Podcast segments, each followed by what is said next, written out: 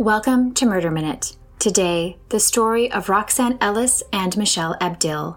But first, your true crime headlines.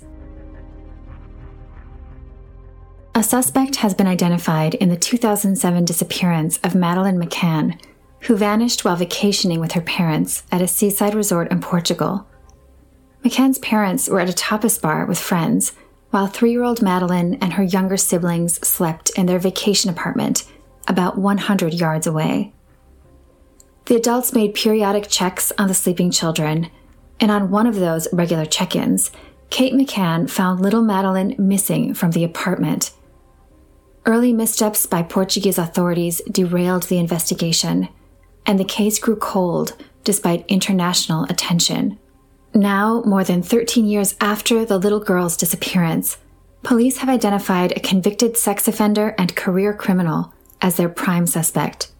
The man, 43 year old Christian Bruckner, is a German national, and from 1994 to 2007, he lived in the Portuguese vacation district where Madeleine went missing. According to German records, Bruckner has 17 previous convictions, including for theft, forgery, drug dealing, firearms offenses, rape, and sexual abuse of children. Bruckner is currently behind bars in Germany serving time for a drug related offense. Since becoming the prime suspect in the disappearance of Madeleine McCann, Bruckner has been investigated for possible connections to three other unsolved cases involving missing or murdered children, taking place between 1996 and 2015. A man who spent nearly three decades in prison, most of those on death row, has been released after prosecutors determined that he is most likely innocent of the crime for which he was convicted. Walter Ogrod walked out of the Pennsylvania's Phoenix Correctional Institution after his charges were reduced, and he was granted bail for the 1998 murder of four year old Barbara Jean Horn. Horn was found stuffed into a box and left on the curbside not far from her Philadelphia home. She had head wounds and had been partially wrapped in a garbage bag. Ogrod, then 23, lived nearby at the time of the child's death. He was arrested four years later, and according to his attorneys, he was railroaded into a false confession by Philadelphia police. That confession included incorrect details about the crime, including the little girl's cause of death.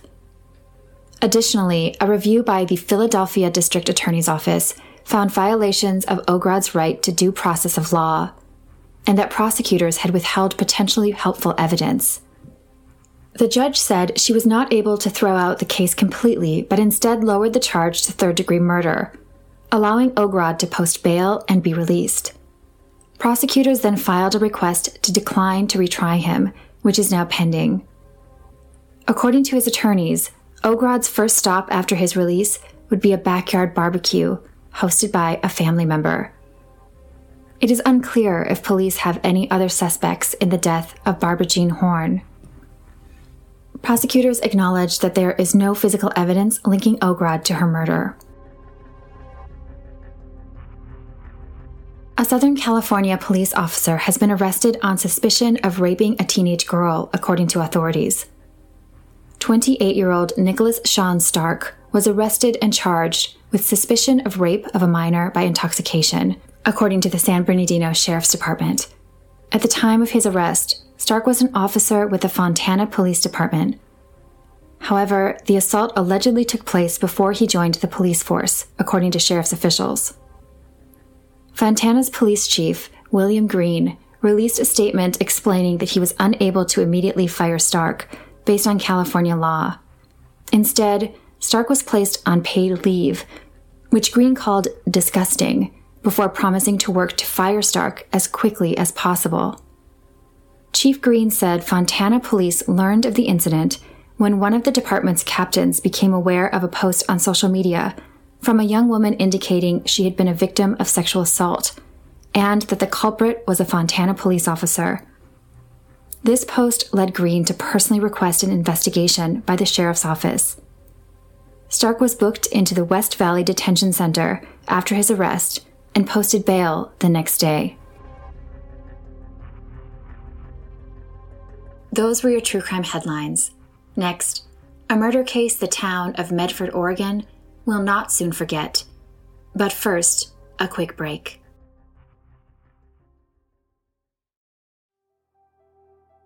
Welcome back to Murder Minute. Today, a tale of love, lies, and murder.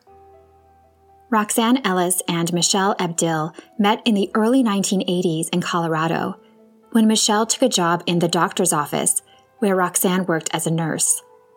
Roxanne, a divorced mother of two, was drawn to Michelle's spitfire nature and strong will. Michelle admired Roxanne's warmth and quiet generosity. A friendship blossomed, and soon the women fell in love, committing to lifetime partnership. Eager for a fresh change, the couple decided to move near Michelle's mother in Medford, Oregon, a sleepy southern town surrounded by mountains. There, they started a property management company together and hired Roxanne's daughter, Lori, to work in the office. They swiftly became involved in the community and spoke out against two major anti gay rights initiatives in the early 90s, both of which were only narrowly defeated. They were tremendously brave in quiet and unobtrusive ways, a friend of the couple later told the LA Times. They weren't hugely public or anything, but they were eloquent one on one. Respected as activists, the women appeared on TV and at fundamentalist churches, sharing the message that the Bible does not condemn homosexuality. And when two of their friends were dying of AIDS, Roxanne and Ellis visited them daily to provide meals, adjust IVs, change bedpans, and tend to yard work. By December of 1995, things were going really well for the women, personally and professionally. They adored their children, grandkids, and each other. And their business was going well. If only they had known how tragically insidious a newcomer to their circles would turn out to be. On December 4th, days before a historic windstorm equaling a Category 2 hurricane hit Oregon. Something far worse destructed the close knit family. That morning, Roxanne left for an 11 a.m. property showing appointment and never returned to the office. When she missed an important appointment that afternoon, her daughter Lori feared something horrible had happened. But then Lori heard from Michelle, who told her that Roxanne's car needed a jump and she was on her way to help her. After Michelle left to meet Roxanne at the property she'd been scheduled to show that morning, though, she too became unreachable. As another hour passed, Lori couldn't wait any longer. She drove to the duplex and spotted her mother's truck. Once again, her sense of relief was fleeting. As she pulled up beside Roxanne's truck, it sped away. Certain her mother wasn't driving, she headed to the duplex, finding the front door unlocked, something very uncharacteristic of her mom, and the building was empty. Immediately, she phoned the police. Deputy Chief Tim Doney spoke about the case in the Canadian crime documentary Very Bad Man and said he sensed something was off from the get go. He agreed to look around the duplex, finding no signs of a struggle. Even so, he suspected foul play. And because the women were active in the gay and lesbian community, he wondered if they had been victims of a hate crime. These weren't women who'd just disappear, he said. Detectives questioned people throughout the neighborhood to see if anyone had seen or heard anything unusual that might help them lead to the missing pair. Next door to the duplex lived a woman and her 15 year old son. The boy recalled encountering someone he described as a white male adult on the property. He said the man told him he would soon be their next door neighbor. The boy also heard the garage door open and close and vehicles driving in and out of the driveway earlier that day. His mother, too, had seen the man walking along the perimeter of the duplex. Based on the boy's description of the man, police created a composite sketch. The suspect looked to be in his late 20s. He had straight hair, a long nose, and wore square, wire rimmed glasses. Michelle's planner showed only the name of the showing, no client, which seemed odd. She had received a phone call from a motel earlier that morning, but because the establishment's phone system was broken, the owners couldn't verify which room the call came from. A fingerprint found on the garage seemed promising, but it pulled up no matches in the database. As the search continued, gaining widespread local and national media attention, Lori felt frantic. She started listening to police scanners, hoping to hear of any possible break in the case first. Finally, one came. Someone had spotted a vehicle that matched the description of her mother's truck. She raced to the scene, saw the truck, and darted toward it. As she did, a police officer grabbed her. She would not want to see inside that truck, the complete horror of it. The cargo bed appeared to be full of shipping cartons and a mattress. Around the perimeter of the mattress, detectives could see part of a torso, an arm, and a head. They quickly confirmed that the two bodies found belonged to Roxanne Ellis and Michelle Abdill. Lori heard the news first and would spend months worrying about their final minutes, what they had seen and experienced. One can only hope that shock took over, protecting their minds somewhat from the harsh reality of one of the women having to witness her partner's death while anticipating her own. Once the missing persons case became one of double homicide, investigators worked even harder to find the perpetrator. Oregon reporter Libby Dowsett covered the discovery of Roxanne's truck. As she honed in on the man who had called the police, a cable installer named Jerry Walker, many people were struck by the similarities between him and the suspect sketch.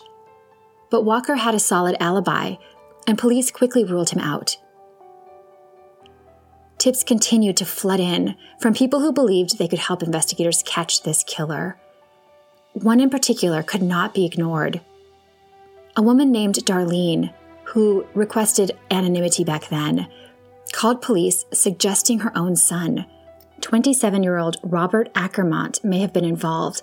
In fact, she believed he was the killer. She later told local reporters that she called police because she, quote, had to look God in the face, adding that she would do anything in her power to ensure that no more people were hurt. Her son, she said, was sick.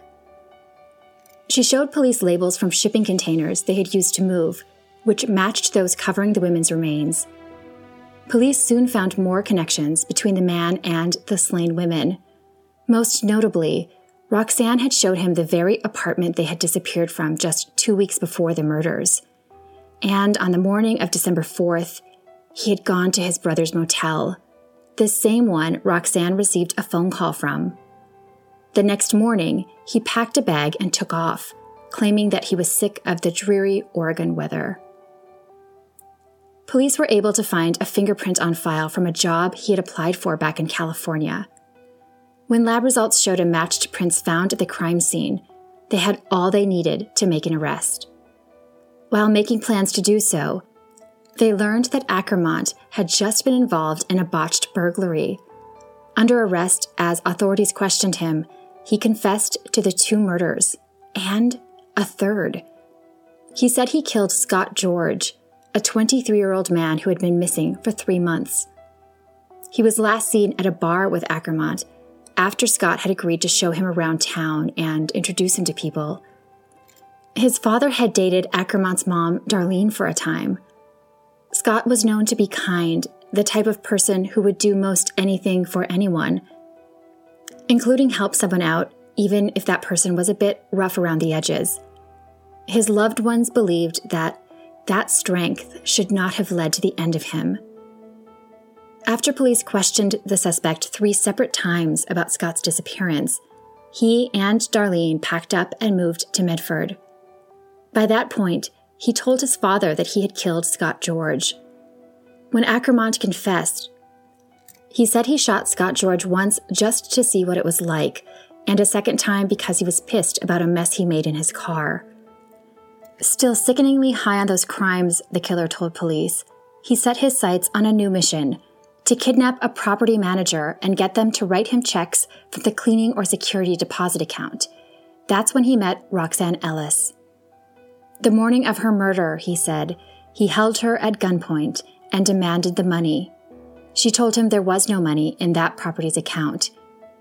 He must have forced her to call Michelle and ask her to bring him funds, believing that once they paid him, he would let them go. While he claimed he never planned to kill them, evidence told another story. Investigators discovered that he had prepared a kill kit containing plastic gloves, a knife, handcuffs, and a gun before assaulting Roxanne. When Libby Dowsett later asked him if he had premeditated the murders, he said, The perfect crime has no witnesses. He also said that it crossed his mind that they were lesbians.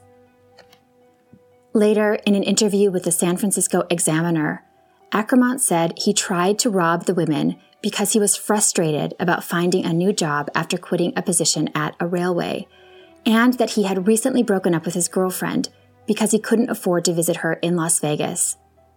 Later, that woman would testify that he merely spent thousands of dollars at the club where she danced, bought her expensive gifts, and occasionally paid for her dinner.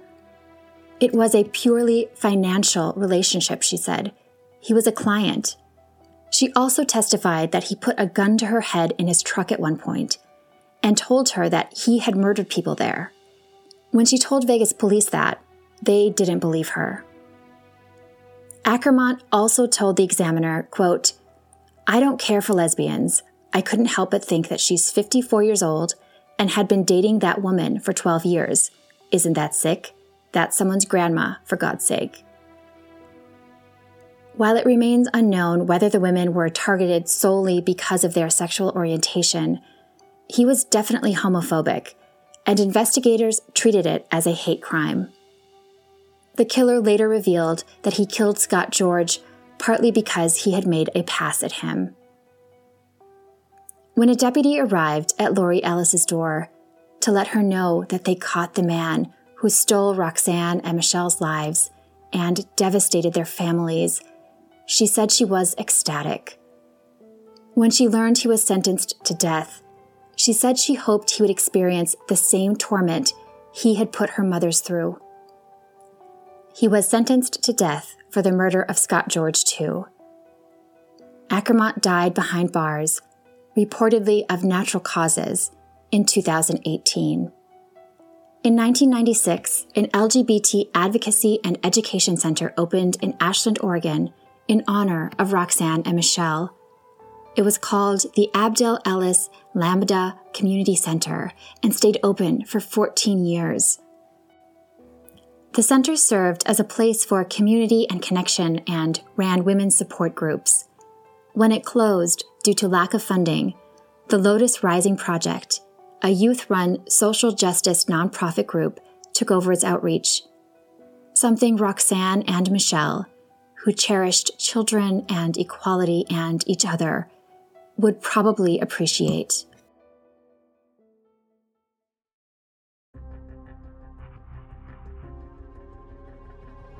This has been Murder Minute. For true crime anytime, download the Murder Minute app or follow us on Instagram at Murder Minute.